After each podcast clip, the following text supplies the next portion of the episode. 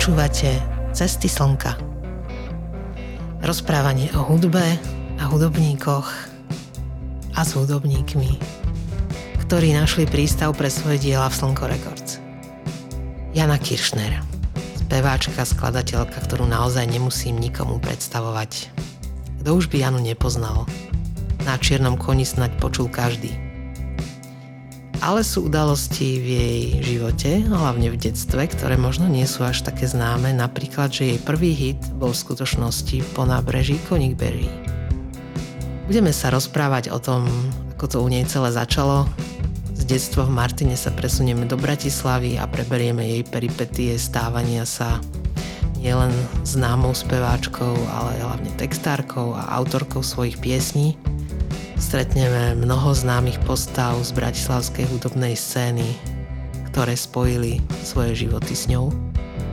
Neskôr si prejdeme aj náš spoločný príbeh, ktorého výsledkom boli albumy Moruša Biela, Moruša Čierna, Moruša Remixovaná a živá nahrávka, ktorá sa volá Živa.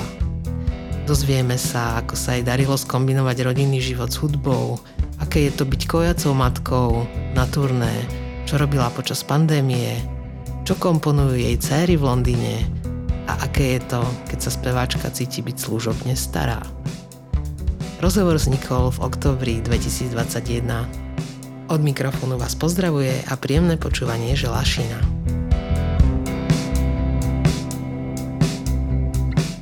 Ahoj Janka. Ahoj Šina. Toto je malý zázrak. Toto úplne, podľa mňa je veľký. No, takže po niekoľkých mesiacoch naháňania, kedy si mi raz poslala sms že môj život je centrifuga. tak sa nám podarilo zísť sa na jednom mieste a to, je, a to nie len, že niekoľko mesiac, by som to nazvala niekoľko ročný zázrak. Podľa mňa ročný, hej, hej. Lebo to už sa nám fakt, že strašne dlho nepodarilo. No dobre, tak poďme na vec. Uh, ty, si sa nám, ty sa nám preletela cez, cez uh, činnosť nášho vydavateľstva ako taká kometa. Ty vrám, že centrifúga to furt. S veľkým chvostom, ktorá zmietla všetko, čo je prišlo do cesty, aj mňa. Uh, takže sa skoro vyskytuješ vo všetkých rozhovoroch, pretože sa ma všetci pýtajú, že no čo, akože, no to slnko, a čo ja hovorím, no tak rok 2013, to je úplne základné. Ale nebola si to teda len ty. Mm. No, takže sme tu a tieto rozhovory vlastne, robím ich tak, že veľmi ma zaujíma, že, že ako tí ľudia vlastne dospeli k, k tomu bodu, kedy sme sa stretli. A samozrejme o tebe je toho strašne veľa známeho, aj, aj o tebe ľudia možno všetko vedia takmer. Nie. Ale napriek tomu sa pokúšam aj, aj pre svoj taký nejaký, pre svoje poznanie tých ľudí uh, úplne zájsť k, k bodu nula to, mm-hmm. je, mhm. to je prvé stretnutie so svojím hlasom, alebo nástrojom, alebo s hudbou ako takou, mm-hmm. kde ťa prvýkrát ovalilo poznanie, že aha, že hudba bude asi moja budúcnosť. Mm-hmm. No to je dosť vážna otázka. Práve nad tým uvažujem, ale uh, muselo sa to stať niekedy uh, veľmi skoro. Uh, pretože ja som si už dosť skoro začala uvedomovať, že takáto nejaká vec vo mne žije. A, a nejak so mnou začala rásť a proste vždy, keď som počula hudbu ako dieťa, tak som mala pocit, že to je niečo, a, kde nejaká vec, ktorá je so mnou spojená. Niekde, um, proste bolo to také nejaké, vždy mi bolo dobre keď som počula čokoľvek, akože nejakú hudbu, to jedno proste, milovala som, milovala som e, tancovať, milovala som počúvať tú hudbu, milovala som spievať, takže pre mňa to bolo asi dosť skoro, možno aj keď som mala nejaké 3 roky, 3-4 roky, to si pamätám, že to, to bol taký nejaký prvý moment, kedy som si uvedomila, že že toto je super. A hlavne potom som si uvedomila, že mm, dokážem vytvárať pocit aj iným ľuďom. Dosť skoro som si uvedomila, že vlastne že mám nejaký asi aj talent taký, že uh, tak nejak upútať pozornosť na to, čo robím a ako spievam, alebo teda získať si, získať si svojich divákov už vo veľmi takom nejakom no skorom veku si predstav. A to bolo, to bolo zaujímavé. Ja som si išla tak nejak takú svoju líniu. Asi keď som mala 7 rokov, tak som sa prihlásila potom v škole na takú súťaž, alebo 8 som mohla mať, uh, ktorá sa volá Zlatá guľočka. A ako jediné dieťa v škole som zdvihla ruku, že ja idem spievať. Kto chce ísť na súťaž, ja idem. Okamžite idem. Neviem, kde sa to vo mne zobralo, lebo nemyslím si, že som bola nejaké extrémne priebojný, priebojné dieťa, ale v tomto som si ako keby verila nejak zázračne. A ja som fakt e, sa dostala na pódium e, vlastne hore do Slovenského národného múzea, kde bolo to finále, kde som sa dostala. A tam som sa zoznámila so všetkými tými ľuďmi, ktorí robili folklór v tom, e, v tom martinskom regióne, v tom, v tom Turci. No a, a stála som prvýkrát ako vlastne 8-ročná s kapelou, s cymbalom, s huslami, proste s, normálne s, takou, s, takým, s takým malou kapelou proste na tom pódiu a spievala som pesničku Po nabreží koník beží. to, bola, to bola prvá, môj prvý hit a, a vyhrala som, vyhrala som v podstate druhé miesto u odbornej poroty a prvé miesto u divákov, takže no, vidíš, môj otec skoro zamdlel, pretože prišiel, uh, prišiel po zvukovej skúške a keď ma videl teda spievať uh, potom po obede na tom finále, tak vôbec neveril, že toto je jeho dcera. Takže, a druhý rok som vyhrala už uh, obe ceny, takže som bola spokojná. A tak som sa potom začala nejak venovať tej hudbe a Povedala som si, že buď teraz zachránim svet a budem sa venovať životnému prostrediu, pretože moja mama bola chemička. Takže celý život som, celé detstvo som trávila vlastne so skúmavkami v Labaku a mala som, vyrábala som ručný, ručne som vyrábala papier a robila že som... prach. to robil môj otec, hej. to bol vymyselník. Ale tá chémia ma veľmi vždy očarovala. Teda vždy ma bavila tá chémia a myslela som si, že buď teraz zachránim svet a budem sa na životnému prostrediu, alebo budem spevačka. To by si mohla teraz. To by som mohla teraz. No, sme, Vieš čo, ja som sme aj... na tom teraz o dosť, o dosť horšie, ako keď si bola malá. Čo zaujímavé je, že keď som mala asi 8 rokov, tak som mi do rúk dostal nejaký časopis, ktorý mama donesla z nejakej konferencie a tam už to bolo všetko. Tam už to všetko no. bolo a to bolo fakt nejakom, neviem koľko to mohlo byť, 87. No. roku, asi 86.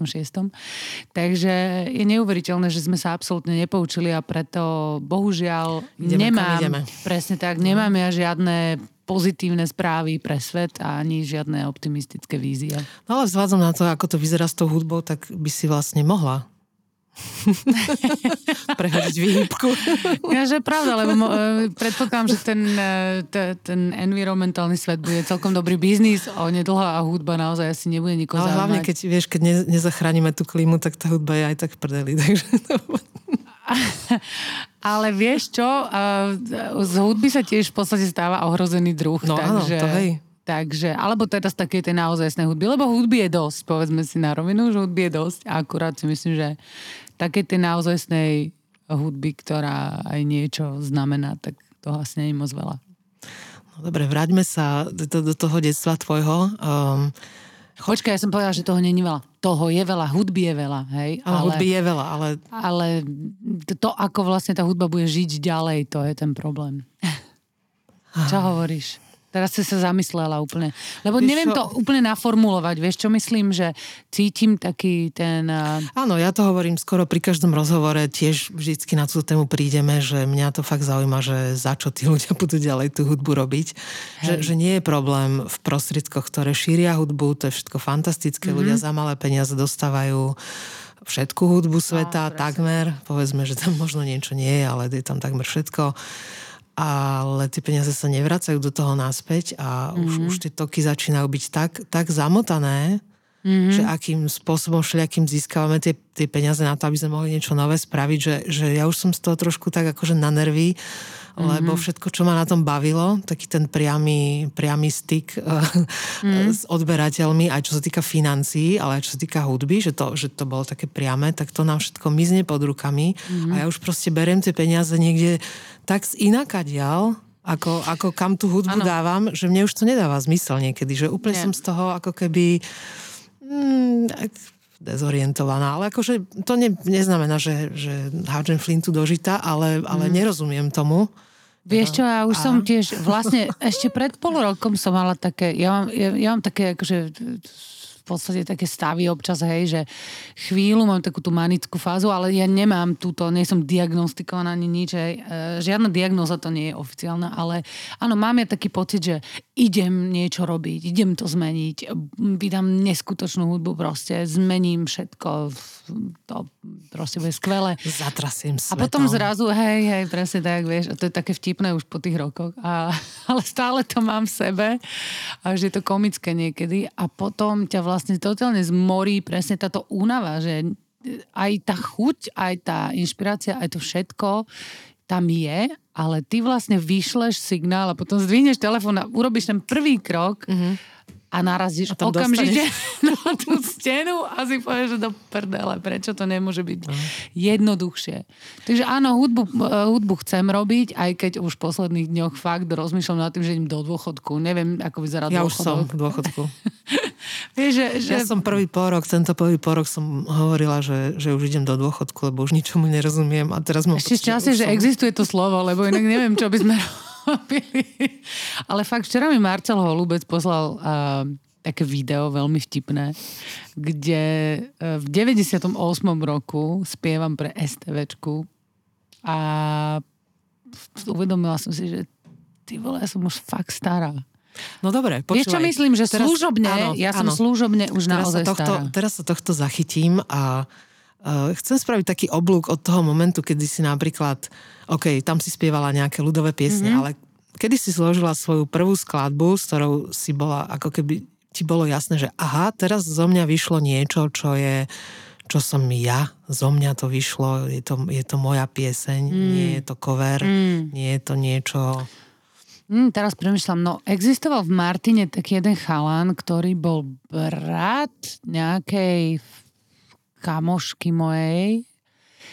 Úplne presne neviem, ale myslím si, že to, bol, to bola taká nejaká motanica jej, ona chodila s nejakým najlepším kamerátom môjho frajera, alebo nejak, tak to bolo, hej. A proste on, my sme zistili, že v celom tom obrovskom meste, kde tá tradícia tých, tej hudby vždy bola, tak zrazu, ja som mala, akože, ja som nestretávala muzikantov, že to, vedela som, že niektoré Niektorí ľudia mali kapely a tak ďalej, ale predsa len som mala detsko, možno som mala nejakých 15 rokov, hej. A Vlastne, ja som vedela, že ako keby niečo v sebe mám, ale tak uvedomila som si, že sú, poznala som teda aj baby, ktoré spievali fantasticky tiež, akože, že som si vrala, že no, nie som až taká dobrá, ako tieto baby.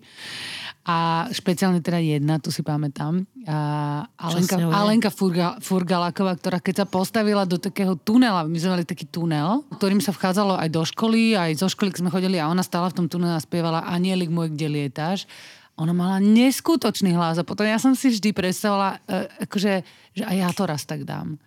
Ale ten môj hlas bol iný, lebo ona, bola, ona mala vyšší hlas oveľa. Čiže ja som nikdy nevyťahla tie výšky ako ona. Takže boli určite aj lepšie speváčky ako ja, ale tie, tie, ja som vlastne mala v sebe to, že chce, áno, chcela by som spievať, takže som našla tohto, našli sme tohto chalana a on bol gitarista. On mal vlastne svoju kapelu, ale robil som bol taký veľmi plachý chalán. Joško Šebo ho potom volal, že kotolník, lebo neviem, on mal nejaké také povolanie a neviem, ako sme došli k tomu, že ho volal kotolník. A vždy mi vravel Joško, že no chod za tým kotolníkom a nahrajte niečo a tak. No a ja som išla za týmto chalanom a my sme si sadli a tak sme sa začali akože rozprávať a, a hrať si nejaké veci. On eh, hrával veľa kavre Beatlesovky a tak. A podľa mňa bol veľmi šikovný, akože on bol fakt taký veľmi že vnímavý chalan a začal mi hrať nejaké, začal hrať nejaké akordy a zo mňa vyliezla proste nejaká melódia. A je, to bolo úplne úžasné, lebo vlastne do toho okamihu človek iba spieva nejaké kavre, alebo napodobňuje, alebo sa učí nejaké pesničky. A zrazu úplne prirodzene vyšlo, že wow, že to je zaujímavé, že ja dokážem toto niečo takéto urobiť, že to je super. A vlastne na základe tej pesničky, to bola aj pesnička, ktorá mi zmenila život, lebo tu potom počul vlastne Joško Šebo. A do tej sa úplne zamilovala, vlastne začal, začal eh, volať po všetkých muzikantoch, že ja som našiel novú spevačku, pretože v tom období všetci hľadali spevačky. Každý, každý, vieš, každý chcel, každý chcel nájsť tú novú Gombitovú proste. Áno, áno. Každý chcel Gombitovú, ale potom Haščakovú. No a potom prišla táto Kiršnerová, ale to Joško ma prezentoval dlhé roky, takže no, je taká šmochtavá, vieš, ona ledva chodí. ale...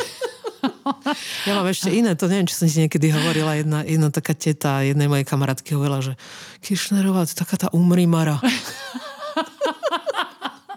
A bolo to, bolo to ale na to, bolo to na to konto, že si spievala v telke v nejakom programe alebo nie, niečo, že si tam stála. Iba vieš, že si sa vôbec nehýbala.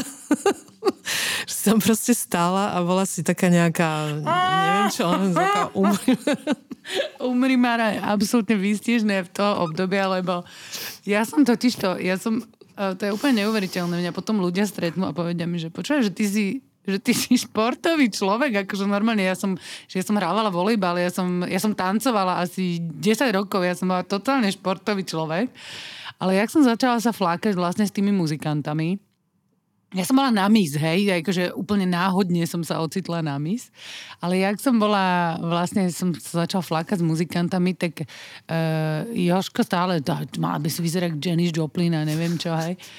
Takže ja som vlastne začala tak nejak akože odkukávať také tie trendy toho rock'n'rollu, že čo asi ten Hendrix a tá, tá Janis a tak, že jak oni vyzerali a začala som chodiť do sekáčov a kupovať si zrazu z tej misky a tie športovkyne, hej, sa zrazu, ja som začala nosiť také voľné oblečenia a, a tak a ale je pravda, že ja som bola dosť v sebe. Akože bola som ja dosť v sebe a trošku som sa e, ja som tých muzikantov milovala v podstate od prvého okamihu, kedy ma Joško zobral do šatne skupiny Buty niekde v Považskej Bystrici tak uh, ja som si uvedomila, že toto sú moji ľudia a s týmito ľuďmi ja chcem žiť a zostať a byť pri nich, lebo mi prišli úprimní, vtipní, talentovaní a hrozne pekní všetci. Takže... Aj, aj, aj na dôchodku?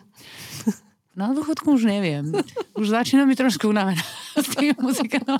A potom sa stretla Šebana napríklad, tak to bola úplne, že pre mňa láska na prvý pohľad. Hey. No a čo, čo to bola za pesnička?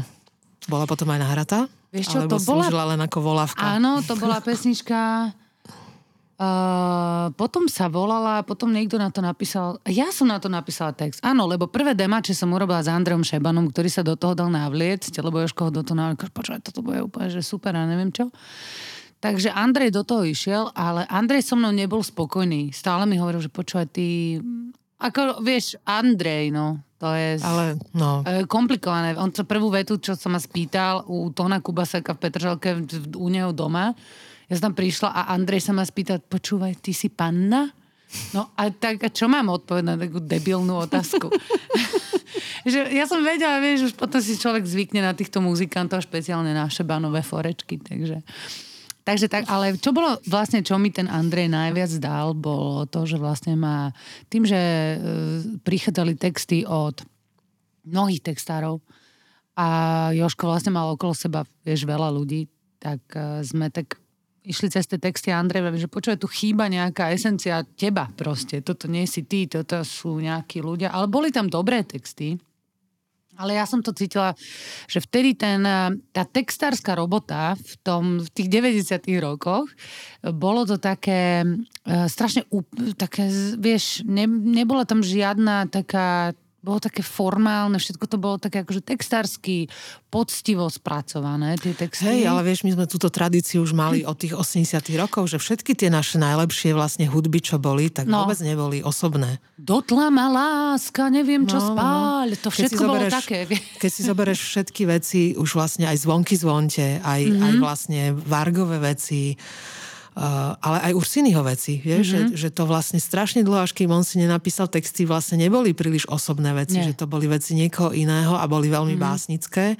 A vlastne všetci tí textári, ktorí boli kvázi slávni mm-hmm. a mhm. ktorí robili kapel, uh, proste Elánu, Peter aj všetci, tak, tak všetko to bolo také, že OK, že, že mohol, mm-hmm. tí interpreti boli oddelení od tých textov a mohol Úplne. si ich niekedy spojiť, alebo mohla, ale ja napríklad, mne to vôbec nešlo. Mm-hmm. Ja, ja mhm. som preto v tej hudbe nevedela nikdy sa nejako sa, sa tak nejak emocionálne z nej rozliať, lebo vždy, mm-hmm. vždy mi tam ako keby som cítil takú medzeru medzi, tým, medzi tými, mm-hmm. čo to spievajú, to sú fa- fantasticky, ok, výborná hudba, teraz ten text a vždy v tom texte presne mi to prišlo mm-hmm. také mhm. nejaké zošrobované a také nejaké málo, mm-hmm. málo kedy ešte, eš, ešte možno u tej asi zo pár skladeb od tej gombitovej ale to som bola ešte veľmi malá, takže, takže tam ma to nejako tak zasiahlo, ale, ale mm, ale, ale tiež to tam bolo. Proste nebola tam ona v nich vôbec. V tých textoch sa spievala o nejakých koníkoch a neviem, proste...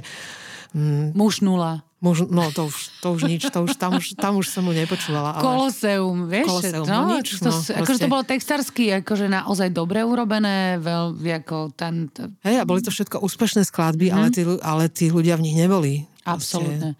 No a potom E, jediné, akože ja som ešte sa tak akože najviac cítila nejaký taký vklad, asi preto som aj veľmi milovala tie vlastne veci, bolo keď Richard uh, vydal 33 to, to bolo neúž taká lietať a všetky tieto veci a, a potom neskôr vlastne oni urobili taký projekt, že Popiči front ešte s Andreom, to som si kúpila, dokonca to mám stále niekde v Martine doma to vyšlo tisíc kusov, to bola limitovaná edícia, to bola úplná blbosť proste, lebo oni tam jamovali niekde v štúdiu. Ale akože brala som to, akože toto sú, to boli dobré veci, lebo brala som to ako také prvé highlight, alebo také, vieš... Lástovičky. No. Lástovičky toho, že ako hudba vlastne môže vyzerať, kam, kam môže ísť. A potom prišiel vlastne rýchle s, e, s tou ďalšou doskou z LSD, čo mnohí teda úplne odsudili, ale ja som tú dosku úplne zbožňovala.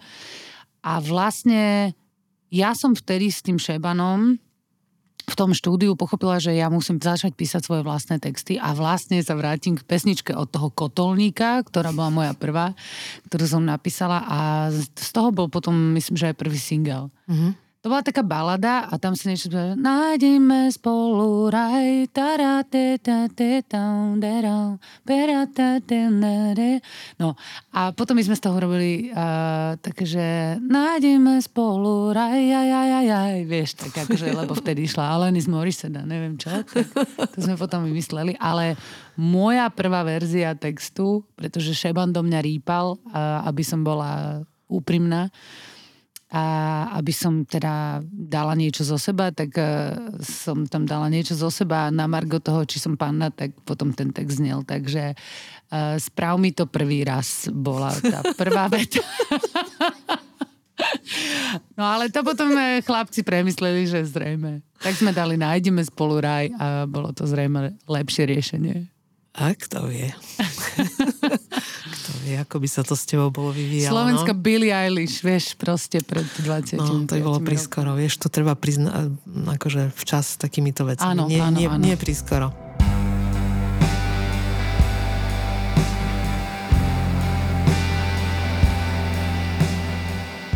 To už si vlastne uh, sa tak tesne potom dostala na dlhé diely. Mm-hmm. a zakotvili sme na jednej ulici. A teda volali sa každá naša iná, ale na jednom konci sme boli my a ty si bola na druhom konci na, na kryžovatke. Mm-hmm.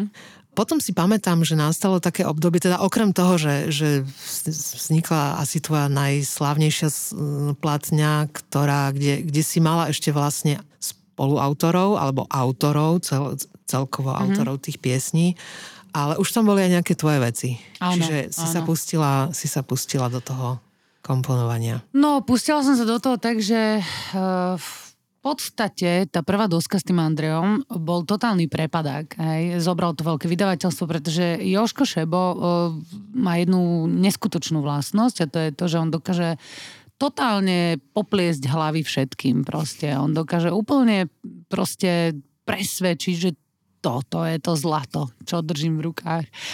A teda presvedčil toho Riavu, Petra Riavu, ktorý bol riaditeľom Univerzálu a ten uh, mi dal okamžite exkluzívnu zmluvu po, na, vieš, po tej prvej platni, teda pred ňou ešte. Mm-hmm. On iba počul ten déma s tým Andreom, dal nám exkluzívnu zmluvu, išli sme do štúdia Ebony, kde sme proste dva týždne nahrávali a bolo nám úplne fantasticky.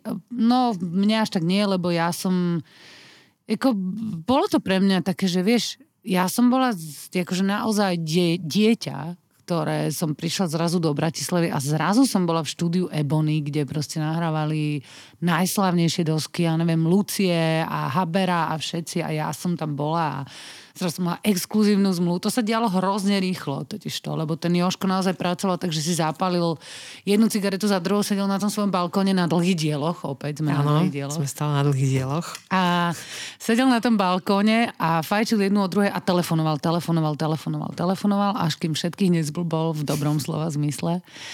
A vlastne so mňa sa stala spevačka, dá sa povedať, že naozaj naozaj uh, expresným, expresnou rýchlosťou. Rýchlo kvaška skrátka. Rýchlo kvaška totálna. A tak to dopadlo proste. Rýchlo kvaška vyletela a padla jak palacinka totálne na dlažbu vo fresh markete. Jak, jak sa mu podarilo vlastne z, z, z tohto pádu vykresať potom ten Vieš čo, tak dva roky... No, ono to bolo tak zaujímavé, lebo už veľa ľudí si začalo všímať, že ja asi viem teda predsa len spievať a medzi tým som ešte s nejakou kapelou začala skúšať v Imke a stretla som IGho napríklad. A už som tak akože začala sa flákať uh, po nejakých tých klaboch, baroch ja bratislavských. v hysterii. V hysterii som bola varená, si pečená. Janis Joplin. Áno, áno, áno. S takou žilou na krku. Vieš čo, ja som vtedy mala pocit, že musím proste musím čo tam akože dať všetko. Hej, hej, bolo to tam. A ja si pamätám iné, že Joško Šebo ma raz zobral na taký festival, kde už vtedy som bola prezentovaná ako slovenská Janis Joplin. Bože môj. A to bolo hrozné iné, že ja som hrála otvárací koncert na festivale Huritan. Pamätáš si taký festival Huritan? Pamätám. Na Budkovej hore. No a Joško Šebo, ja som nemala kostým nič, tak on mi dal tričko Stop AIDS, ktoré, lebo oni vtedy robili na Slovensku s Lípom a neviem ešte s kým takú kampaň, tak mali strašne veľa týchto tričiek, takže ja úplne ikonické tričko Stop AIDS som mala a v strede toho podia bola práčka, ja som sa na tej práčke a hrala som so skupinou Manifaktor, tiež mali sme Real Hammond a všetko možné a proste spievala som Janis Joplin. No a po tom koncerte mi úplne odišiel hlas a robila som svoje prvé interview a pamätám si, že som takmer šepkala v podstate. Ale e, ako potom som si to pozrela a povedala som si, že ty vole, to nie je úplne buhvico toto. Toto asi moc ne, nepoťahnem dlho. Takže ono to boli také zostupy a pády. No a potom vlastne po tejto neúspešnej platni som síce stále už som sa niekde akože objavovala, ale vlastne som nemala de facto asi rok um, nejak veľmi veľa peňazí, nemala som, nech som povedala, že nemala som čo jesť, ale uh, to je taký ten muzikantský slang, že naozaj uh, tých kšeftov bolo veľmi málo, mala som niektoré úplne bizarné Joškové uh, kšefty, ktoré mi dohodil. Raz som vystupovala z nejakej papierovej torty na otváraní pumpy proste. A, a proste fakt, my, my sme brali úplne všetko. No a, a chodila som, napríklad bola som asi zo dva, zo trikrát v Rakúsku hrať s hangonim a s kapustom. A to bolo pekné. To bolo dobré, to boli viedenské také klábiky malé. Ale na Slovensku to boli fakt najbizarnejšie kšefty, kedy som sa akože dusila v nejakej papierovej torte na OMV a tak. A potom som s Hangonim a Kapustom začala vlastne postupne robiť, to boli Joškovi kamaráti, ešte zo skupiny Ips kedysi a tam sme začali robiť u nich doma v kuchyni vlastne prvé veci a napísali sme, napísali sme Hey Little Sister, napísali sme a Modrú, napísali sme Žienku domácu, a napísali sme v podstate 70% toho albumu sme napísali v tej kuchyni u toho Hangonyho. A plus potom vlastne Joško zavolal Taslerovi a Tasler na moje texty napísal ďalšie veci a napísal líšku v cudzom meste. Ale stále sme akože tomu neverili. Vlastne a Joško vtedy urobil absolútne dokonalý, legendárny kúsok, pretože my sme stále mali tú exkluzívnu zmluvu s tým Univerzalom, hoď sme teda fakt akože nič takmer nepredali. Takže mm, Joško už veril tomu, tí chalani to vlastne nahrávali zadarmo. Vlastne všetci, Maťko Gašpár, IG, Maťko Zajko. Ne, Maťko Zajko vtedy ešte s nami nehral. To, Nie, nie, to ešte s vami. bolo, to bolo ešte neskôr. To beže no. ešte u vás. Um, nie, nie, to ešte... To, Peťo no, Bič, Peťo Bič. Peťo. Bič, no áno. A nie, ešte vieš čo, ešte ten prvý album hral Ďurko. Um, ako sa volá Ďurko? Vidíš, aká som sprostá? Burian? Burian. Burian. Ďurko Burian. Hej, hej. Hej, áno, to bolo ešte úplne iný, iný svet. Ten, ten svet potom, uh, ktorý sa sformoval vlastne okolo teba No. a vlastne súvislo aj nejak s nami, tak to bolo, to bolo neskôr, to bolo 2000, 2001. No a proste oni to nahrali takmer zadarmo všetci a, a, a potom Joško išiel do Univerzálu a povedal Petrovi, že Peter, počúvaj, z tohto nič nebude, že my sme nahrali nejakú novú dosku, ale to nič. A vlastne ten Peter da, zrušil tú zmluvu, on ju roztrhal, povedal, že dobre, kašleme na to. A potom Joško v ten istý okamih v podstate na tom istom mítingu vyťahol vlastne tie nahrávky a pustil to tomu Riavovi a Riava Riava povedal, že okamžite to chcem. Takže vlastne v ten istý deň zrušili a podpísali ako keby oveľa lepšiu ďalšiu geniálnu zmluvu, z ktorej som 20 rokov nevedela vyhrabať. Áno, to už som bola trošku aj ja svetkom toho. No ale to bol obrovský, samozrejme, obrovský e, boom. Proste ja som bola zrazu všade a už sa to so mnou viezlo. Hej, hej, no tak samozrejme, že, že vďaka tej zmluve sa vlastne stalo to, čo sa stalo a aj si tam, kde si. Dobre, uh, ale potom, potom už, už vlastne dovtedy som ťa akože moc, moc nevnímala a potom som ťa mm-hmm. začala veľmi vnímať, lebo vlastne uh, Joško vlastne začal dávať dokopy ako okolo mm-hmm. teba nejakú kapelu, ktorá by mohla s tebou aj hrávať a tam už vlastne, vlastne aj, aj Dana zavolal a to už sme Áno. s Danom vlastne boli. My sme chceli Danka, áno. Áno, takže aj Dano sa tam myhol. Ale on potom- nechcel. Uh, vieš čo, on, on nechcel, uh, ale on, on, on, on keď si na to niekedy spomína, takže ako to hovorí, že, že Joško si ich tam zavolal, oni tam niečo hrali, Naozaj, on si aj zavolal niekde? To je zaujímavé. To niečo, sa... niečo nahrávali a on im strašne vynadal, že to sú, t- že vy ste klamári, že to je podvod celé, niečo také im povedal, že niečo tam skúšali, skúšali nahrať, ja neviem, či to už bolo nahrávanie nejaké ďalšie platne. A Dano, Dano si dal, mu dal nejakú takú otázku, že to by som sa mohla zase spýtať, už to teraz nepamätám, mm-hmm. že, že a je v poriadku tá Jana? Niečo také. A potom, uh, potom z toho nejako zišlo, on, mm. on sa proste rozhodol, že nie, ale, ale chlapci teda chceli pokračovať a, a potom sme boli sa pozrieť na tvoj, na tvoj koncert niekde v, v, v Zahorskej Bystrici v Markize alebo niečo také, ste tam vtedy, Ježiš, áno. vtedy ste tam eh, So rozdávali všetkými, áno. My tam hrali na Shakerov. š- shaker, hej. Áno. A keď sme išli domov, tak mi hovorí, že je v poriadku.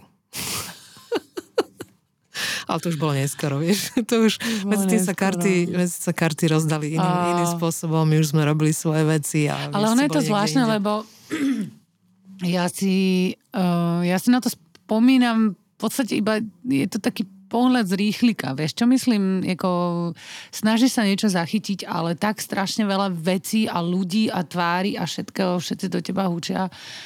A ja si pamätám na veľmi dobré veci a pamätám si aj na veci, kedy som naozaj že vôbec netušila, čo som ja a čo vlastne už ja nie som. Kde vlastne začínam a kde končím. Že No, veľmi je to akože- ťažké uchopiť v, to, v tej mele toho všetkého, že A čo hlavne vlastne to, čo sa je. okolo teba spustilo, vlastne tam, Mm. to, je, to je veľmi, veľmi podľa mňa ťažké, keď je okolo teba tak strašne veľa ľudí a je tam tá neskúsenosť vlastne, že, že aj, aj rozoznať, že kto ti čo chce a, a s kým a čo máš vlastne.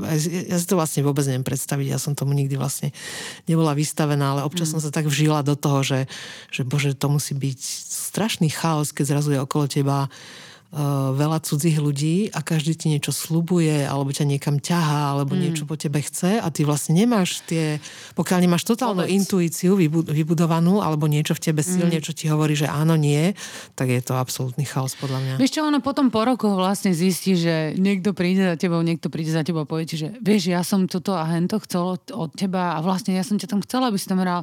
Alebo napríklad, vieš, niektoré festivaly už potom také menej komerčnejšie, tak niekto mi povie, že ja som 15 let bojoval za to, aby ste tady prijala proste hrát. Mm. A ja, že čo, ja vôbec nič neviem. No, Vieš, že...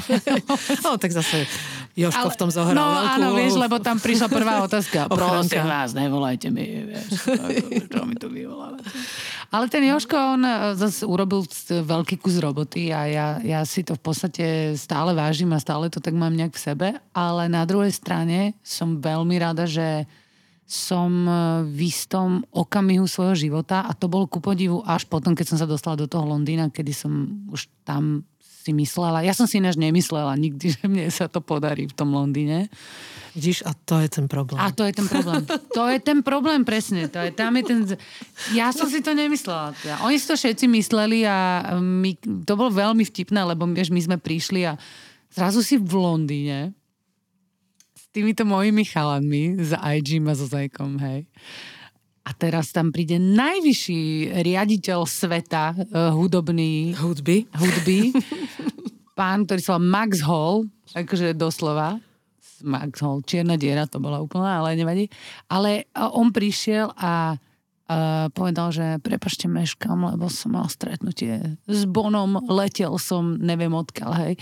Proste, I don't care, vieš. Ale akože on to potreboval dať, lebo my, muzikanti z východnej Európy, a teraz oni tam sadli a my sme im zahrali tri pesničky. A to bolo hrozne náročné proste celé, lebo ty si uprostred Londýna proste a hráš pre týchto papalášov, hej? No a oni potom zatliskali. Fantastické. Bolo to fantastické. Už nás pozvali nejakú pož reštauráciu. Do nejaké pož reštaurácie. Poďte sa večeru. najesť trošku, Áno, muzikanti. Poďte, poďte. Určite hľadujete na tom východe. A najväčšia sranda bola, že Maťko Zajko. Nie, on nehovorí po anglicky, vieš, ale on pozná všetky tituly Beatles uh, skladieb, takže on sa rozhodol, že bude rozprávať iba pe- pesničky v názvach, s názvami pesničiek skupiny Beatles. A Ale to, to, bolo perfektné. Že na, na hociakú otázku, ktorú sa ho spýtajú, tak povie názov nejakej pesničky. Ja, on takže, oh, I need a little help from a friend, you know? Keď mu nalieval víno a tak. On na všetko odpovedal. Proste, vieš si predstaviť Zajka s tým jeho lišiackým. Áno, To áno, úplne, oni sa všetci na tom bavili, lebo proste to bola fantastická story pre nich. Vieš, Áno. vieš to predstaviť. Áno, viem si to predstaviť a hlav- hlavne vďaka tomu, že poznám Maťka, tak si to viem predstaviť No, dokonale. bolo to nádherné. Takže potom nás ubytovali v Kempinskom v centre Londýna a proste akože naozaj to všetci mali veľmi veľké oči. A v tom období to celkom už sa začalo celkom tak akože pomaličky otvárať, lebo zrazu prišla Katie Melua, ktorá bola, akože ona je gruzinka, ale vlastne ona žila, ona je britka, hej, akože myslím si, že myslím si, že angličanka alebo írka je ona. No, každ- myslím si, že ona je z Írska, hej. ale uh, ona vyrastala vlastne v tom prostredí, takže to sa nedalo. Ja som uh, hovorila veľmi zlo angličtinou. Ja som si myslela, že shit je proste najkulovejšie slovičko, vieš. A títo Briti sa chytali za hlavy. Som na všetko hovorila, oh yeah, that's cool shit, man. oh, bože. No, ale... A to bolo to obdobie, kedy ja som si vlastne...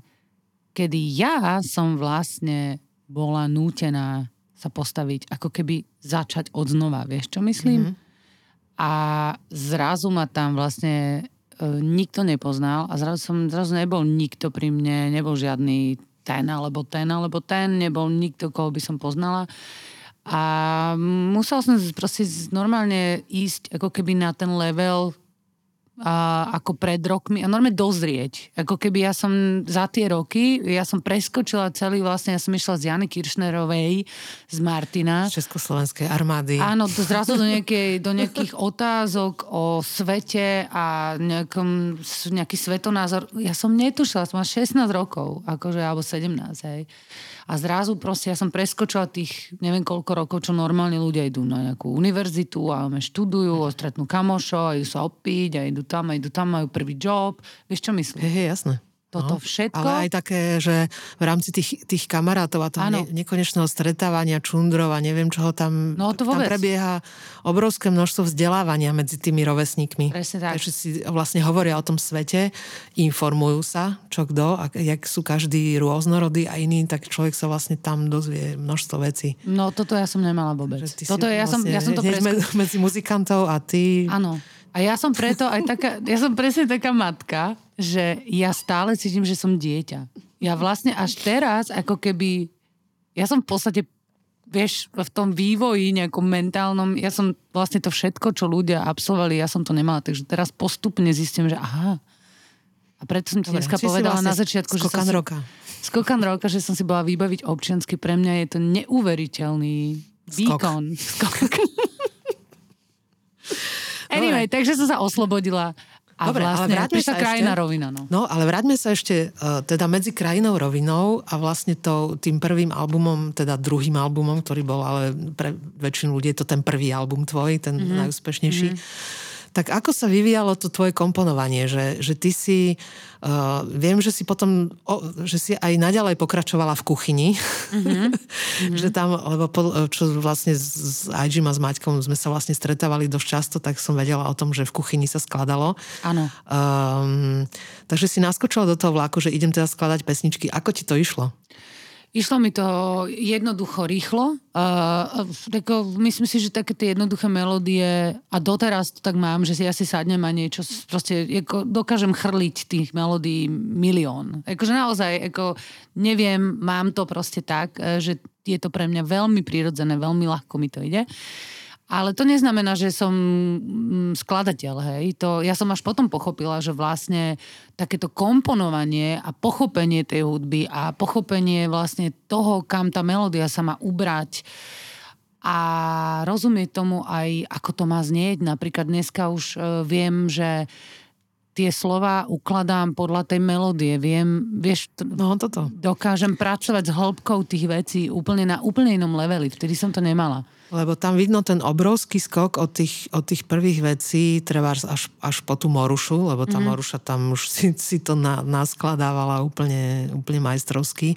Tam vidno, že sa tam udialo za tie roky normálne taká vysoká škola toho mm. aj textovania, ale aj toho to zrovna nie je komponovanie, je to, je to také, že v rámci toho nápadu, takéto dokončovanie toho Presne. a, a rozvíjanie nápadu a mm-hmm. dokončovanie nápadu a vlastne jeho formovanie do toho, čo sa potom nazve pesničkou, lebo Presne. samozrejme tých nápadov máme milión rôznych, aj mm-hmm. melódií, aj tak, ale to ešte nič neznamená. Ešte potrebujeme to zharmonizovať, tam väčšinou my ženy potrebujeme niekoho mať pri sebe, mm-hmm. to nám s tým pomôže, alebo, alebo sme geniálne a vieme to sami, lebo aj také sú skladateľky. Mm-hmm. Potom um, je tu samozrejme aj, aj ten, ten nedostatok, pokiaľ nemáme nejaký hudobný nástroj, ktorý máme totálne zvládnutý, mm-hmm. že aj tam vlastne potrebujeme a že vlastne to je, to je úplne iný svet od toho, že máme, máme je nápady. Asi, to je asi môj najväčší deficit ináč, lebo v rámci toho skladania, alebo teda, ja som preto ani, pre mňa je ťažké používať slovo komponovať, akože ja komponujem, alebo to ja nekomponujem, ja si proste sadnem a niečo Ja zo mňa vypadne. Áno, presne. Fúr niečo vymýšľam. Ale v rámci potom už dokončovania vecí a hlavne teraz uh, už jak som staršia, tak to cítim, že chcem urobiť niečo trošičku také akoby... Košatejšie. Áno, chcem sa niek- niekam posunúť. A to je proste problém, pretože ja som vlastne nedokončila svoje vzdelávanie hudobné, keďže ja som bola proste dieťa, ktoré malo tú ten luxus toho povedať nie. Hej. A moji rodičia mi kúpili klavír, ale to bol asi najlepší klavír na ktorý oni mali peniaze. To bol klavír, ktorý stal 5000 a bol storočný. Takže, vieš, klavír nie je ako víno. Klavíre vieme všetci, že staré klavíre to Hlavne proste... keď majú viedenskú mechaniku, tak Áno, takže... drevenú. to, to, to, to sa vlastne nedá naladiť. to sa absolútne nedalo naladiť, ale vtipné bolo to, že ja som sa teda snažila, odpadávalo z toho tie slonovinové klapky a tak. On bol veľmi pekný, ale bol úplne v podstate nefunkčný, takže moja mama ma mučila pri... Ešte keď máš nejaký hudobný sluch a máš hrať na rozladený klavír, to, to je šialenstvo úplné. Takže ja som vzdala ten klavír. Ja som zostala iba so spevom a to si myslím, že teraz ma ako keby najviac dobieha. To, to pociťujem, že naozaj, že moje 6-ročné dieťa hrá lepšie na klavír ako ja po 25 rokoch profesionálnej hudobnej kariéry je naozaj neodpustiteľné. Hmm, tak to vie. Ja si myslím, že väčšina ľudí, čo ťa počúvajú, tým je to úplne jedno, ako, Ako- hráš na klavír. To, to je úplná pravda Takže- ináč, ale Takže tvoje, tvoje, to je tvoje trápenie. je, je, je to, je to pravda. No. Ale, ale stále e, musím povedať, že Uh, chýba, chýba mi to, že už teraz v tomto štádiu by som napríklad chcela predávať aj ďalej nejaké svoje vedomosti a nejaké svoje veci a myslím si, že ten hudobný nástroj, to, že neovládam nejaký hudobný nástroj poriadne, tak uh, to mi niekedy robí fakt problémy. No ale veď ty nemusíš odovzdávať skúsenosti z nástroja. Ale ja sa zimprovizujem, vieš, ja si je, hľadám iné veci, je, iné je cesty. To, je to niečo iné, lebo podľa mňa napríklad um, viem si predstaviť, že by si vedela pohnúť ľudí, tak ich šťuchnúť, lebo, hmm. lebo na to máš tú energiu v, takom segmente, že otvoriť sa napríklad. Mm-hmm lebo veľa ľudí je takých, za, za, že aj majú, majú ten sluch, majú talent, vedia hrať na nástroji, vedia už čo to, hento, tamto, mm-hmm. ale sú proste zaštuplovaní v sebe. Mm-hmm. A kým ten štupel niekto nevyťahne, tak niekto to dokáže so sebou urobiť sám, mm-hmm. ale veľa tých muzikantov aj potrebuje niekoho a nie, niektorí majú šťastie, že stretnú niekoho a ten ich proste nakopne alebo to sami niekde objavia, ale aj, aj si myslím, že toto, toto by mohla byť tvoja úloha, že, mm. že sa v podstate vieš, vieš pozrieť uh, aj, aj na pesničku alebo na, na vec a vieš z nej vyťahnuť ešte niečo iné, alebo vieš povedať, že toto nebude fungovať, alebo toto je, a to je obrovský dar, vieš to. To zase, to zase môžeš študovať nástroj, koľko chceš a toto nemáš, tak, tak vlastne s týmto nič neurobiš. Ja, to sa nedá eh, naučiť. To, to je úplná pravda. Ja len niekedy, vieš, uh, to je napríklad aj s tým písaním textov, že vlastne uh, ja som vždy chcela aj písať, ja som vždy chcela byť aj spisovateľ, hej. Ako mala som to vždy v sebe, že uh, to písanie ma vždy lákalo, tá hra s tým slovom. A to je presne teraz, že dneska ako si sadnem a začnem písať, začnem tvoriť a zistím, že aha, toto sa dá vytvoriť z tých slov, toto sa dá urobiť takáto emocia, až naozaj Môžeš mať jednoduchý nápad a napísať to jednoducho, ale potom sa s tým môžeš naozaj začať hrať a rozvíjať to a ísť, akože otvoriť sa. A, a to uh, je fantastické, ale aj v tej hudbe mám niekedy pocit, že ja som taký, nechcem, nechcem povedať, že klamári, ale trošku som taký, som taký šidič, vieš, taký, že... Podvodník. Presne. Ja som, uh, ja mám v sebe tú chameleonovitosť, že dokážem sa prispôsobiť veľmi rýchlo tej situácii, ale a myslím si, že mám v sebe, to je ten vlastne talent, ktorý mám v sebe, že ja dokážem ako keby vytiahnuť z vecí, ale není to postavené na žiadnom základe.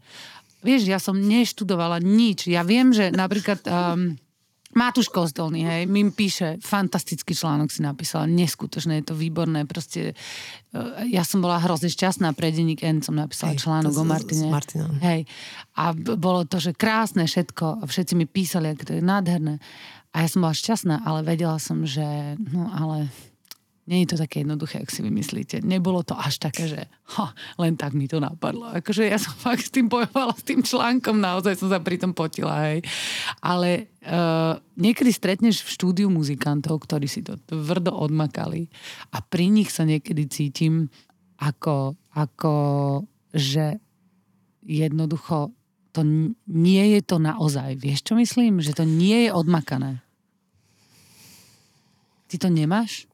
Vieš čo? Mm. Vieš takéto, ja viem, že napríklad Edo, ktorý, ako, ktorý... Ten má odsedené. Ten má odsedené pri tom klavíri, odštudované, odsedené, ten sa učil frekvencie nôd a neviem čo všetko. Akože naozaj on je presne ten typ.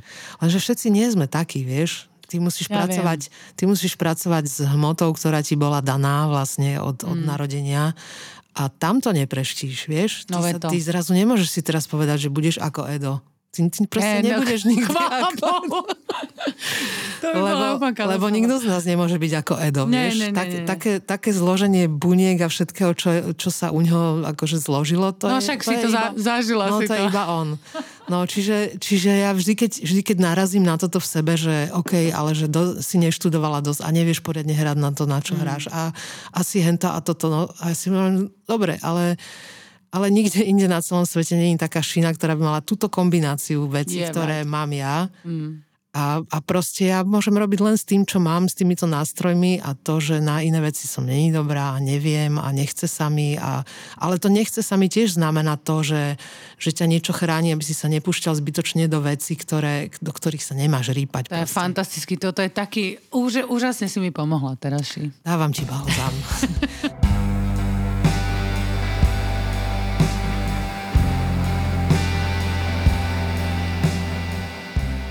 My sme sa teda znovu potom počase, sme sa teda pretínali tak po troške na medzi Jamnického a Kresankou, mm-hmm, som áno, áno. ulica. Ale potom sme sa teda pretli naozaj eh, v tom roku 2013, čo bola úplne šokujúca udalosť eh, pre mnohých a pre mňa asi najviac.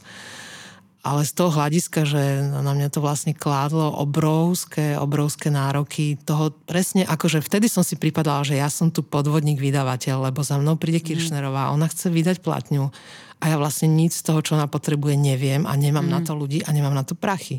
A teraz mm-hmm. o čo tu vlastne ide? A je to vlastne veľmi podobná situácia, ako keď ty podpíšeš exkluzívnu zmluvu s tým, že vlastne nikdy si nespievala, nikdy si neskladala, a zrazu tu po tebe niekto chce, že, že tu máš nahrať ano. plátňu a máš vystúpiť na veľké pody aj ísť do rady a ja neviem čo. Tak to bolo veľmi podobné mm-hmm. v mhm. tomto, lebo ja som si to robila len tak ako, že no, nebudem to znovu hovoriť, ale tak um, ale čo, čo som vlastne v, v tom procese začala vnímať, tak som vnímala, že aj, aj ty si vlastne vtedy preskočila na úplne inú úroveň. Mm-hmm. A tvojou výzvou zase bol ten Edo, ktorého mm-hmm. sme spomínali, lebo on vlastne napísal v tých, v tých Morušových pesničkách kopec tých melódií, ktoré si ty dostala na otextovanie a mm-hmm. to mi vtedy pripadalo, že, že tam si spravila svoju vysokú školu písania. No úplne. To, že to, to, on to, si to vôbec neuvedomil. On stále považuje, že ja som mne toho hrozne dlho trvalo. No áno, lenže ty si, ty si vlastne, to bolo spojené vlastne štúdium aj s vykonaním tej úlohy. No ja ti vysvetlím, ako čo sa stalo. Totiž to. Ono sa stalo to, že je, um, on ma už tlačil, už musíš poď niečo robiť a tak ďalej. My sme šli do štúdia, nahrali sme nejaké demo nahrávky, ale on potom už úplne natvrdo, ja som to stále, ako som s tomu až tak nedávala toľko veľa času, lebo sme mali malú Matildu. A on e, jednoducho zabukoval štúdio. On zabukoval muzikantov, zabukoval štúdio a my sme šli a bolo nás tam, ja neviem, 12, 15, ja neviem, koľko nás tam bolo, veľa. A nejaký plus minus koncept sme mali v hlave, ale to, že vlastne vznikne Uh, neviem koľko minút to bolo, proste boli to dva albumy, zrazu z toho vznikli. Takže tam nebol názov, že Moruša, nikdy to Moruša v podstate pred, pred tým, než sme šli do toho štúdia, nebola. Ale ja som zrazu mala ten obrovský materiál a vrala som si, že tak toto sa nám tu rozrastá jak nejaký strom. Ja som stále mala v sebe ten strom. A stále som hľadala ten strom a potom sa mi vlastne objavila tá Moruša a krásne si to sadlo. No ale my sme e, nemali vydavateľa a ja som dokonca ešte som myslela, že by to mohol byť chvíľu Petre Ostrouchov a, a neviem kto a neviem kto potom. To tam prebiehalo. Celého to po, pol roka vlastne od toho marca, kedy sme sa stretli v, v, v Albrechte pri... A manažera som nemala. Vo vína. No. Až do toho septembra, kedy sa to vlastne spustilo, no. tak vlastne prebiehalo toto hľadanie a ja som veľmi dúfala. Ja som to vlastne ja som to vlastne tiež odmietla v tom marci a som Áno, my sme sa stretli predtým ešte v Albrechte. som si že fú, toto, toto ma lízlo, teda. Tak, tak sme lízle, Ježiš Maria, že dobre, že... A vrátilo sa ti to. No sa mi to vrátilo, no. Si to mala, mala si a preto, to zažiť. A toto, táto skúsenosť vlastne, táto skúsenosť bola pre mňa strašne dôležitá presne z tohto hľadiska, uh-huh že keď ťa má niečo v živote stretnúť a máš to urobiť, ty sa tomu nevyhneš, ani keby si akokoľvek utekal, aj keby si utekal mm-hmm. iným smerom, aj keby si to trikrát odmietol, tak si to znovu, znovu si ťa to nájde, možno v, v trošku inom šate, ale, ale vtedy ma to tak silne poučilo, že, mm-hmm. že moja krásna, že ty sa tomu proste nevyhneš. Nechápeš, že Mm-hmm. Teraz ťa čaká veľa práce a ty už nemôžeš byť teraz sa tváriť, že si lenivá vydavateľka, teraz sa, si to naozaj musíš odrobiť. Mm-hmm. A, to, a to mi presne vlastne istým spôsobom ma to vracia k týmto našim hudobným veciam, že, že ono, ono nás to nenechá. Ono, to, mm-hmm. ono to pred nás vlastne kladie tie výzvy, že keď sme aj niečo tak jemne akože mm-hmm. to, to, to poobchádzali alebo niečo, tak ono to príde a pekne nám to dá vyžrať ešte, že tu si to trošku zanedbal a ty chceš byť toto, tak ešte si poď toto dorobiť a toto mm-hmm. si mhm. podorobiť. Mm. A bolo to teda, musím povedať, že bolestivé, lebo vlastne, keď to človek vlastne neurobí nie že vtedy, keď má, to sa tak nedá povedať, ale, mm-hmm. ale že to tak trošku nejako, že zanedbá a je trošku taký podvodníček sám k sebe, mm-hmm. Tak potom, keď potom sa to, to vlastne vráť, tak to schytá. Je to, mm-hmm. je to v podstate rovnaké aj, aj s telom, so zubami, so všetkým, no, všetkým. že, že mm-hmm. nechávaš to, dáš si nejaké oné proti bolesti, no a potom to príde o, o pár mm-hmm. mesiacov alebo rokov ti to dá vyžrať, že á, tak tu máš. Nechcel si to vtedy riešiť, keď to bolo ľahké. Budeš to riešiť, keď to je ťažké. strašne zaujímavé s týmto životom, že vlastne ak na to prídeš, uh, potom už neskôr že vlastne ako to vlastne funguje v tom živote. A napriek tomu stále sa, vieš, vraciaš do tých istých vôd a stále a dokonca si... aj keď sme na dôchodku, tak ešte nechrániš. stále nie je neskoro, aby nám život dával, Presne, dával lekcie. bolestivé vízy a lekcie. No, tak, tak povedz mi, že čo sa, čo sa s tebou dialo od Moruši až po dnes, lebo to je dlhý čas. No, uh, Takisto ako si ty vlastne povedala, čo sa stalo vlastne po tej, potom ako sme my vydali spolu tú Morušu a vlastne celý ten proces, veď si to pamätáš, to boli šialenosti. Akože už len dokončiť kaver, to bolo úplne šialené. No každý, každý jeden, každá jedna tá malá vec, ktorá vyzerala, že, že je takto, že šup, tak bola úplne morda. Strašná morda to bola. a ešte... komunikácia. Um, No problém bol v tom, že presne, že my sme v tom vlastne, ja som si zohnala uh, nejaké, nejakú, nejaký support od, od uh, spoločnosti Orange, pamätáš si to, ale ja som sa vlastne tam aj dosť poučila ako, um, v rámci takého, že keď korporátny svet začne sa tak nejak, vieš, z, zamotávať do toho nášho umeleckého sveta, tak je to veľmi to sú proste ako keby dva svety. To musí byť veľmi uh, otvorený, open-minded človek tam sedieť, aby dokázal to uchopiť. Lebo... A ani to moc možno nepomôže, lebo proste tam, tam sú naozaj úplne iné ciele a iná, no. iná, iná motivácia. Ono to nie je naozaj motivácia nám, nám pomáhať. Oni chcú si sebe pomáhať. Oni chcú produkt a my absolút... chceme hudbu. Áno, akože, áno. Tak to a bolo. to je absolútne pochopiteľné, mm. len my niekedy máme tiež problém to pochopiť, že, že oni si robia svoje a budujú si svoju značku a len používajú isté elementy k tomu, mm. aby to robili čoraz lepšie.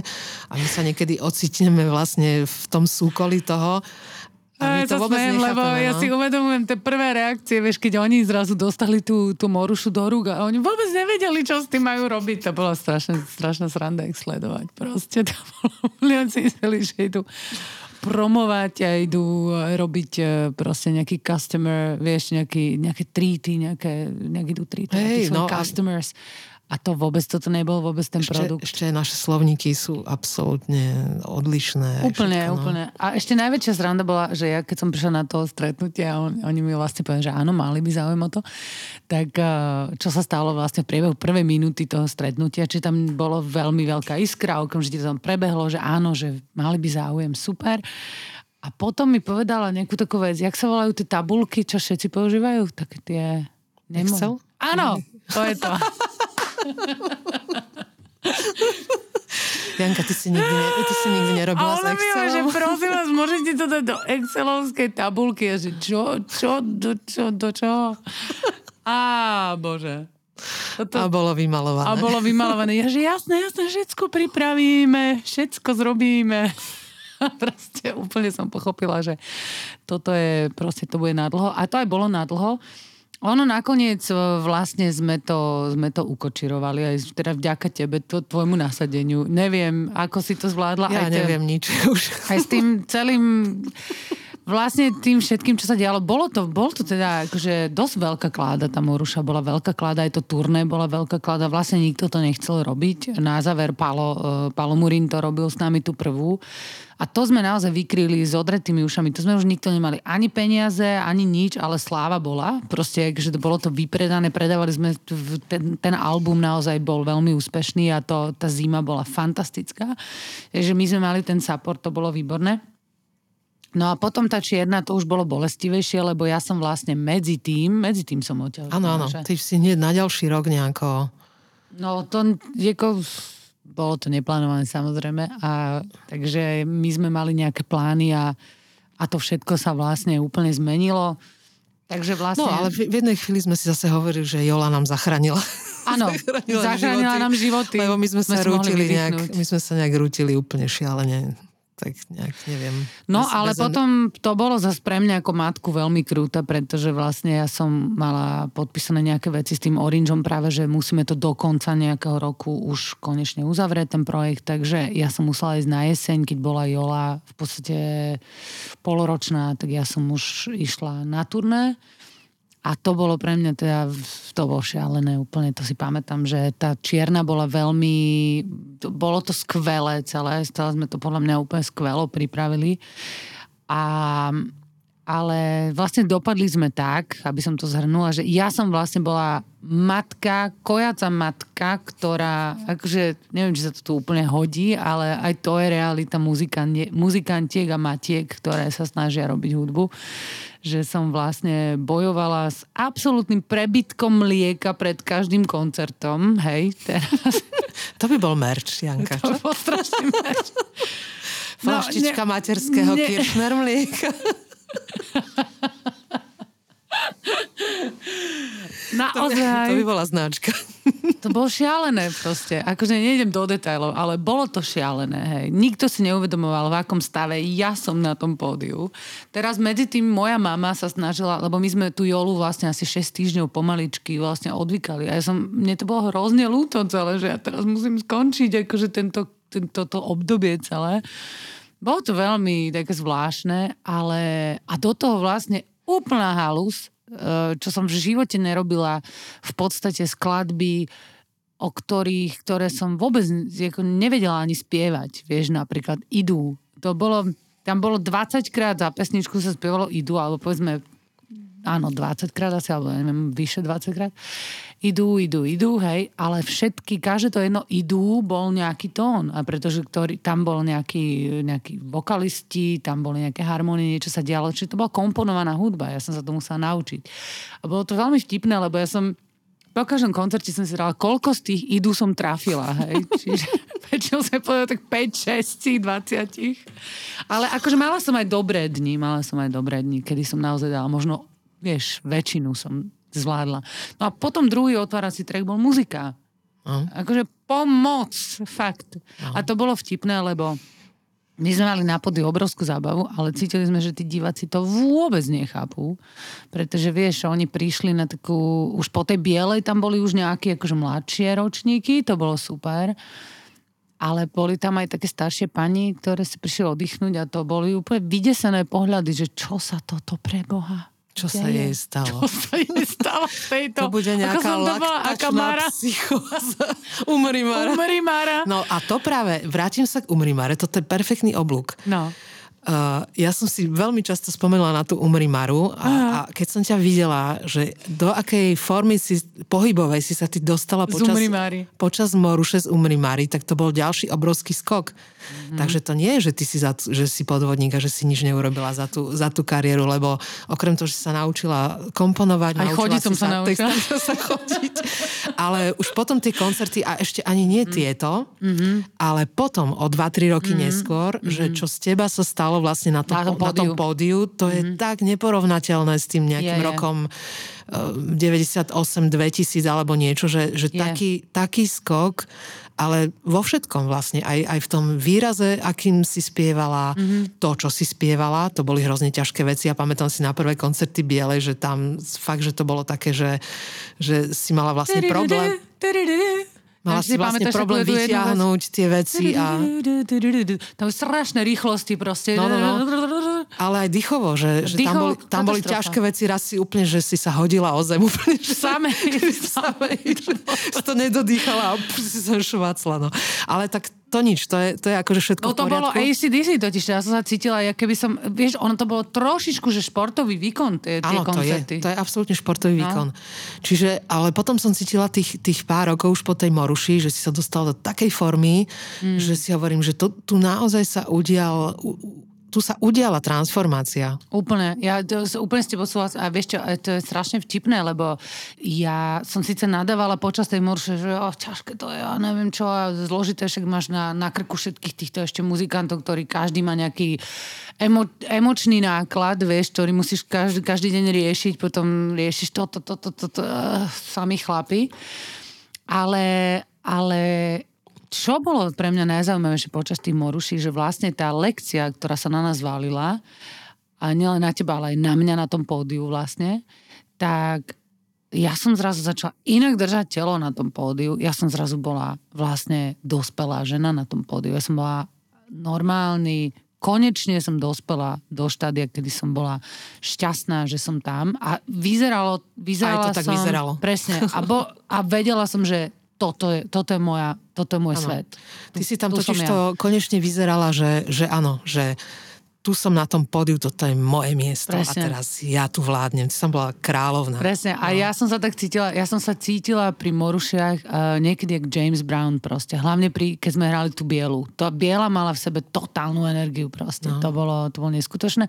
A v tej čiernej, v, uh, v čiernej uh, boli nádherné momenty. Ja som strašne rada, že vlastne Ďuro Johanides sa dal presvedčiť s chalanmi a celé to vlastne natočili tú tržnicu a vlastne doteraz to už asi piatýkrát alebo šiestýkrát to vysielala v repríze STVčka, za čo som vlastne veľmi vďačná, lebo uh, bohužiaľ bielu sa nám takto nepodarilo zachytiť, ale tú čiernu máme a je to vždy obrovská radosť a dá sa povedať, že aj hrdosť, že niečo také sme mm. urobili. A fakt by som si priala, keby sme ešte urobili nejaký veľký projekt, ale neviem, či my dve na dôchodku to ešte rozbalíme.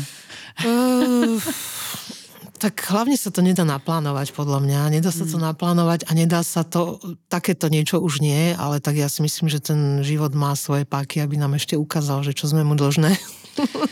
No ja v mojom prípade ja to presne tak cítim, že to ešte není. Tak ešte sa vráťme teda k tej otázke, lebo už nám čas pomaly uh, sa končí, že, že čo sa vlastne medzi tou Morušou a dnešným dňom, ale to bude musieť byť veľká skrátka, ale ty to budeš vedieť. To bude musieť byť strašná skrátka. Ty to budeš vedieť tak nejako uh, uh, uh, vycucnúť z toho tú, tú, tú, aha, ten, aha. ten stred z toho bombónu. Mm-hmm. Sa na bombóny, tak ma to napadlo. Mm. No. Takže čo sa stalo s Janou? Lebo teraz vlastne uh. už, už, už naozaj žiješ v Londýne. Mm-hmm. To je jedna vec. No. A pandémia tomu dala úplne ako keby to počiarkla, že no. áno, žiješ v Londýne, lebo si to aj veľmi dlho nebola. Mm, veľmi je to také zvláštne, musím povedať, že, že ja ten Londýn mám rada a je to super a, a vlastne je to, je to fajn život. A ja som si vlastne vybrala išla som do toho Edovho sveta, lebo som pochopila v jednom momente, že... Edo aby... nemôže prísť do nášho sveta. Edo, Slovensko by nám rozvalil. Ale bolo to, musím povedať, že, že bolo mi ho fakt ľúto, keď ešte v Bratislave sme žili chvíľu a bolo mi ho fakt niekedy ľúto, lebo on vôbec nechápal to, že prečo sú všetci akože nasratí, vieš, v obchodoch všade proste. On to veľmi ťažko to znášal vlastne, že ešte on ako cudzinec to úplne vôbec nechápal, prečo nefunguje električka, ktorá je najlepšia električka, vieš, neviem, koľkatka to je, ktorá ide z hlavnej stanice do celého mesta. A on miloval proste mestskú hromadnú dopravu a všetko, ale nedokázal proste tú mentalitu, to, on bojoval, hej. Čiže ja som si povedala, že poďme, potom sme išli do Prahy a potom sme sa rozhodli žiť v Londýne. No a ono je to zvláštne, lebo ja sa stále cítim, že tam úplne nepatrím. Ale ja už sa cítim, že už ani tu nepatrím úplne. Čiže ja som niekde pohodená, niekde medzi asi. A myslím si, že to je aj môj najväčší problém.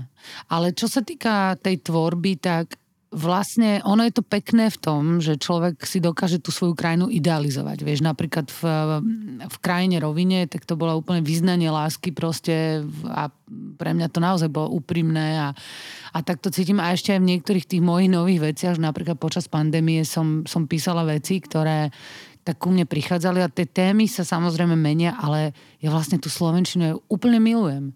Proste ja vôbec nemám potrebu spievať po anglicky. Pre mňa ja keď som bola mladšia, som si myslela, že to je cool, vieš, ale teraz mám pocit, že tá Slovenčina je niečo, to je úžasný dar mať proste schopnosť vyjadriť niečo uh, vo svojom rodnom jazyku. Akože je to, je to nádherné. A ešte vieš. pri všetkých tých vlastne komplikáciách, ktoré on vlastne poskytuje pri tom, no, pri tom komponovaní, že to je taká výzva. A vlastne. ja teraz robím také veci, že ja ho úplne, ja tú Slovenčinu vlastne úplne naťahujem a úplne jej dávam zabrať a, a je to skvelé. Je to s tou hudbou, to totálne funguje. Ja som vlastne úplne prestala písať teraz texty. To znamená, že si nerobím ani poznámky.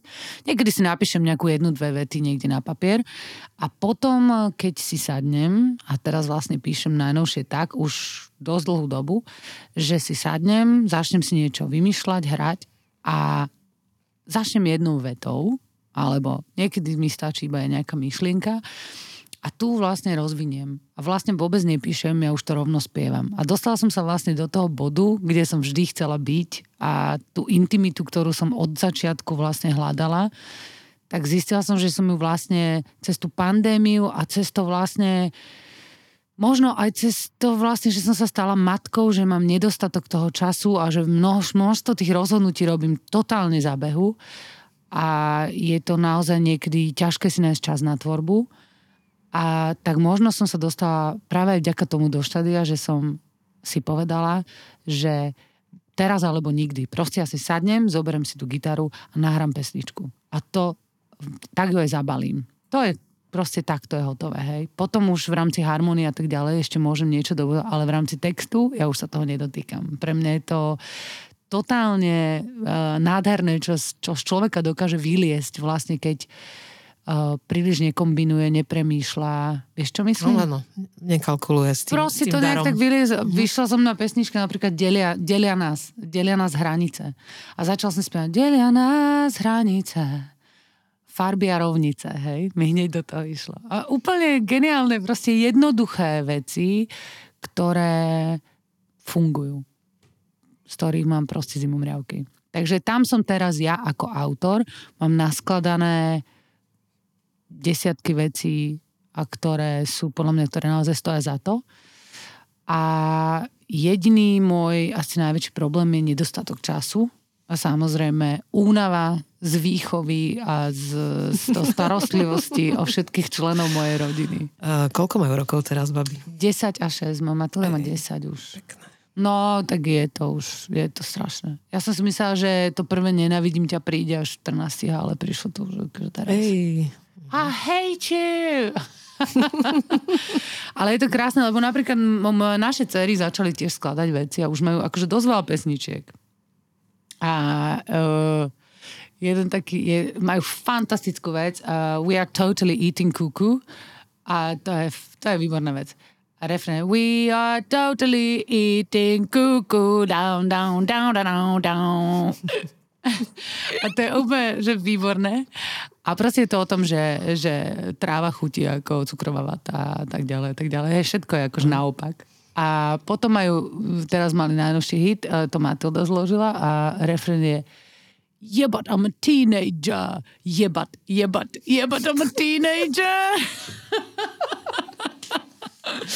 A to je také vtipné, no, no nemôžeme úplne vysvetľovať, že asi, trošku som jej naznačila, že možno pred starými rodičmi by to nemusela dávať. OK, takže Slovenčina im ide, hej? Slovenčina im až tak úplne nejde, ale snažia sa, snažíme sa trošku akože nejak komunikovať. Ja sa snažím rozprávať, ale oni odpovedajú samozrejme väčšinou po anglicky. Uh-huh.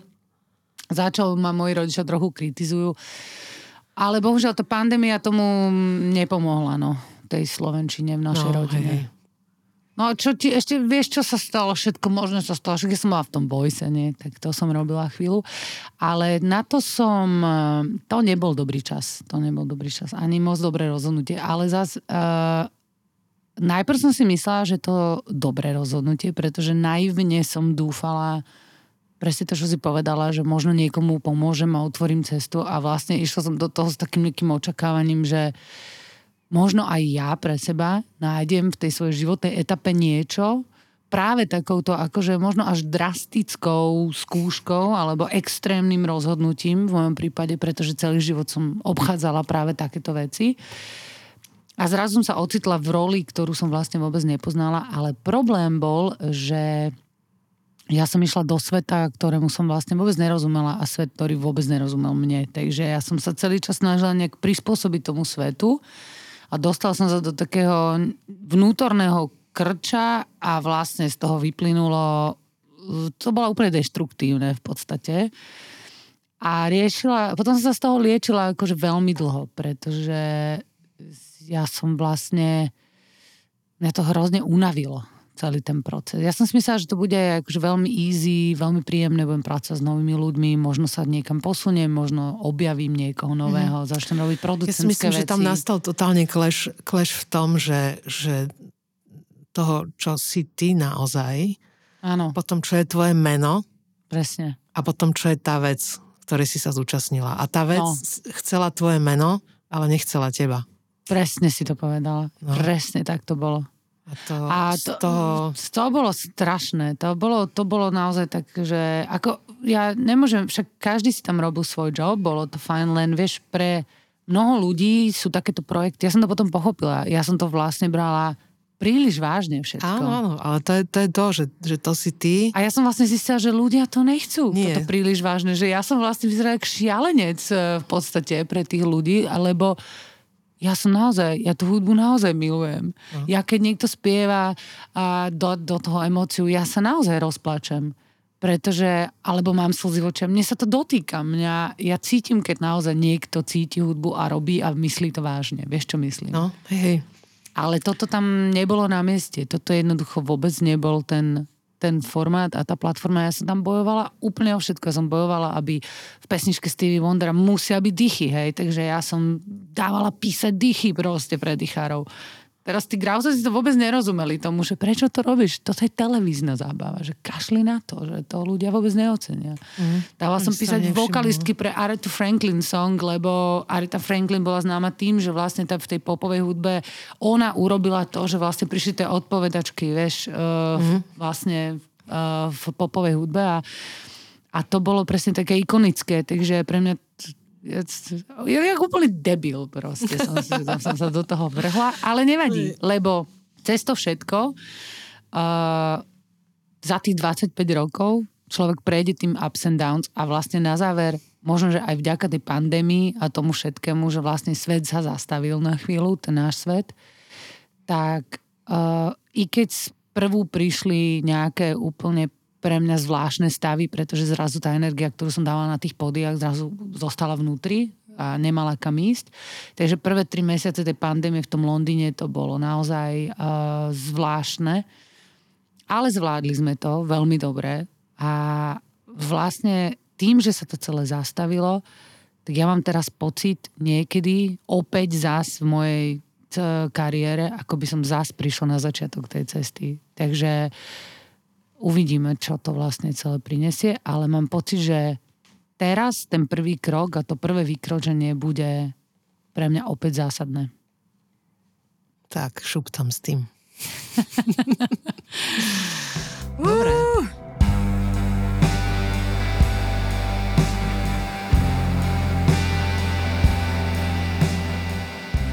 Tak ja ti teda želám, tak ako som ti napísala, aby sa ti darilo z tej centrifugy eh, smerovať eh, do stredu, hlavne teda svojho, lebo bez toho tu nemáme šancu nejak prežiť toto celé. Ďakujem ti. A ja ti ďakujem, že vieš čo, bolo to super. A ja som vlastne ja, ja si strašne vážim, že si do toho s nami na tou Morušou išla, lebo nikto iný by to nedal, takže Takže ja viem, že ti to zobralo 10 rokov života, ale ale nie, to nie, si to, to veľmi vážim. Mm, to iba asi tak 2-3, ale potom tie následky boli pre, pretrvávajúce, ale tie už, tie už málo čo mali s tým spoločné, lebo, lebo tým, že ja som vlastne o nejakých 10 rokov staršia ako ty, tak u mňa už, už sa medzi tým začala rozvíjať niečo úplne iné. Áno. A ja som vlastne v tom, mne sa to stalo, keď som mala nejakých 40 4-5 alebo mm-hmm. niečo, čo už je taká hranica toho, že, že tam už sa veci fakt začínajú meniť mm-hmm. a pre ženu hlavne, mm-hmm. aj hormonálne, aj, aj, mm-hmm. aj po všetkých stránkach tam začína taký nový život, ktorý nemusí byť vôbec horší, ani, mm-hmm. ani možno nie, pre, pre niektoré ženy nie je úplne iný, ale ja som zrazu začala cítiť, že sa začína meniť a že niečo mm-hmm. sa vo mne deje a odo mňa ten život vyžaduje násadenie, ako keby som mala 30 alebo čo a ja mm. už vlastne ja zistím, že ja už nie, nie že nevládzem, ale mm. že ja, ja to tomu nemôžem dať. A to mi nešlo stále do hlavy, že prečo ten život odo mňa chce, mm. keď ja už sa vlastne obraciam úplne že do seba, že ja už mám úplne, predo mnou sa úplne iné úlohy ako keby um, začali mm-hmm. objavovať takého toho seba, seba poznávania, takého trošku, mm. že uza, uzatvárania sa a, a, a zrazu tu sa po mne chce niečo. Dvaja úplne, úplne šialenci. Úplne niečo na, na, na opačný smer, ale mm. to nič, akože to som si povedala, že to, to akože treba, lebo však tomu sa, však sme si aj povedali, tomu sa nedá vyhnúť. Ale teda, áno. Ale uh, vieš, bol, boli, myslím si, že že to určite uh, bolo zaujímavé obdobie a myslím si, že aj v rámci tej hudby, že možno to bolo také posledné veľké obdobie, nechcem povedať, že, uh, že nechcem to akože úplne zabaliť, ale mám taký pocit, že ešte kedy sa robili a mohli robiť takéto veľké projekty. Bolo, no. Tiež mám taký pocit a už som sa o tom rozprávala s viacerými, s viacerými ľuďmi, že, že bol tam niekde v tom roku a v, a v tých ďalších rokoch potom, mm-hmm. 3-4 mm-hmm. roky, 5, bol taký posledný pík niečoho, čo Presne. nevieme, my to vlastne nevieme teraz pomenovať. Mm-hmm, na to, ale na to, to sa, tak. Na to sa veľmi ťažko um, hľadajú slova, ale už tesne predtým, než prišla tá pandémia, už, už, ja už som tak rok, dva cítila, že sa niečo ja, strašne úplne, divné deje. Víš, a to je ten voice, ja som vlastne v tom období, ja už som bola totálne, ja som bola úplne vlastne, akoby som cítila, že som vyčerpaná. Áno, vyčerpanosť. Vyčerpaná som bola úplne a, a, a cítila som, že potrebujem nejakú výzvu. Stále som niečo hľadala, nejakú výzvu, nejakú výzvu. A zrazu zazvonil telefón a toto sa stalo. Linda mi to zaz, zavolala a povedala mi, že ja nemyslím si, že ty to zoberieš samozrejme, ale to volám a ja počujem, že počúvaj, že nie je to náhodou tak, že uh, si to privolávame, vieš, niekedy, že chceš nejakú výzvu a zrazu, není to tá výzva? Není to toto? Mm. Zlato, čo hľadám.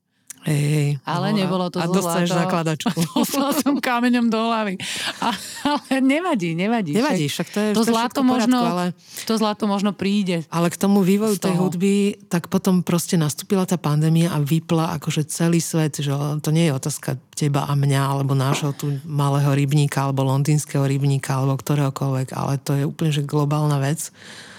Hmm a niečo sa udialo a, a to, už to ide teraz proste nejak úplne ináč, ale eš, ešte to nie je úplne zrejme a nedá sa to ani pomenovať, ani moc uchopiť. Hej, nie ani... je ešte zrejme, akým smerom to vlastne celé pôjde.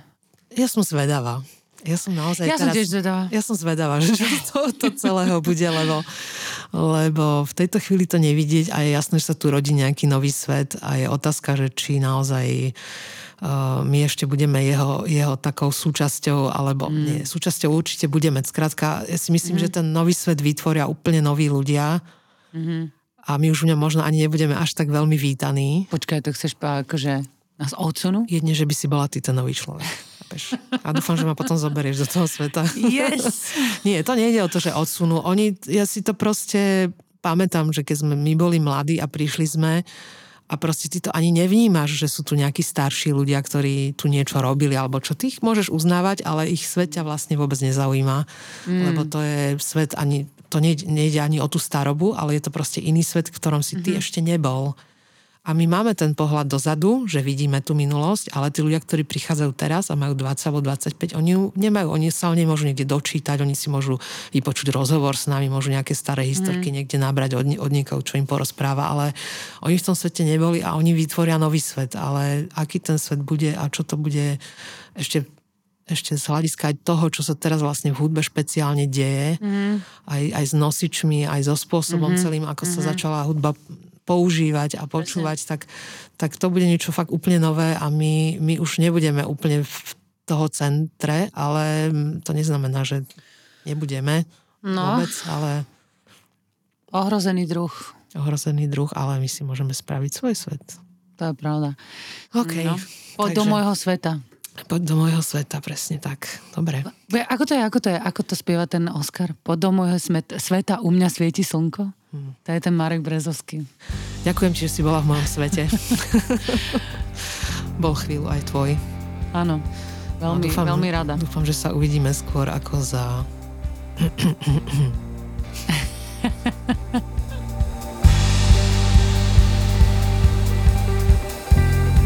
Vysielanie podcastu Cesty slnka z verejných zdrojov podporili Bratislavský kraj, nadácia mesta Bratislavy a Fond na podporu umenia.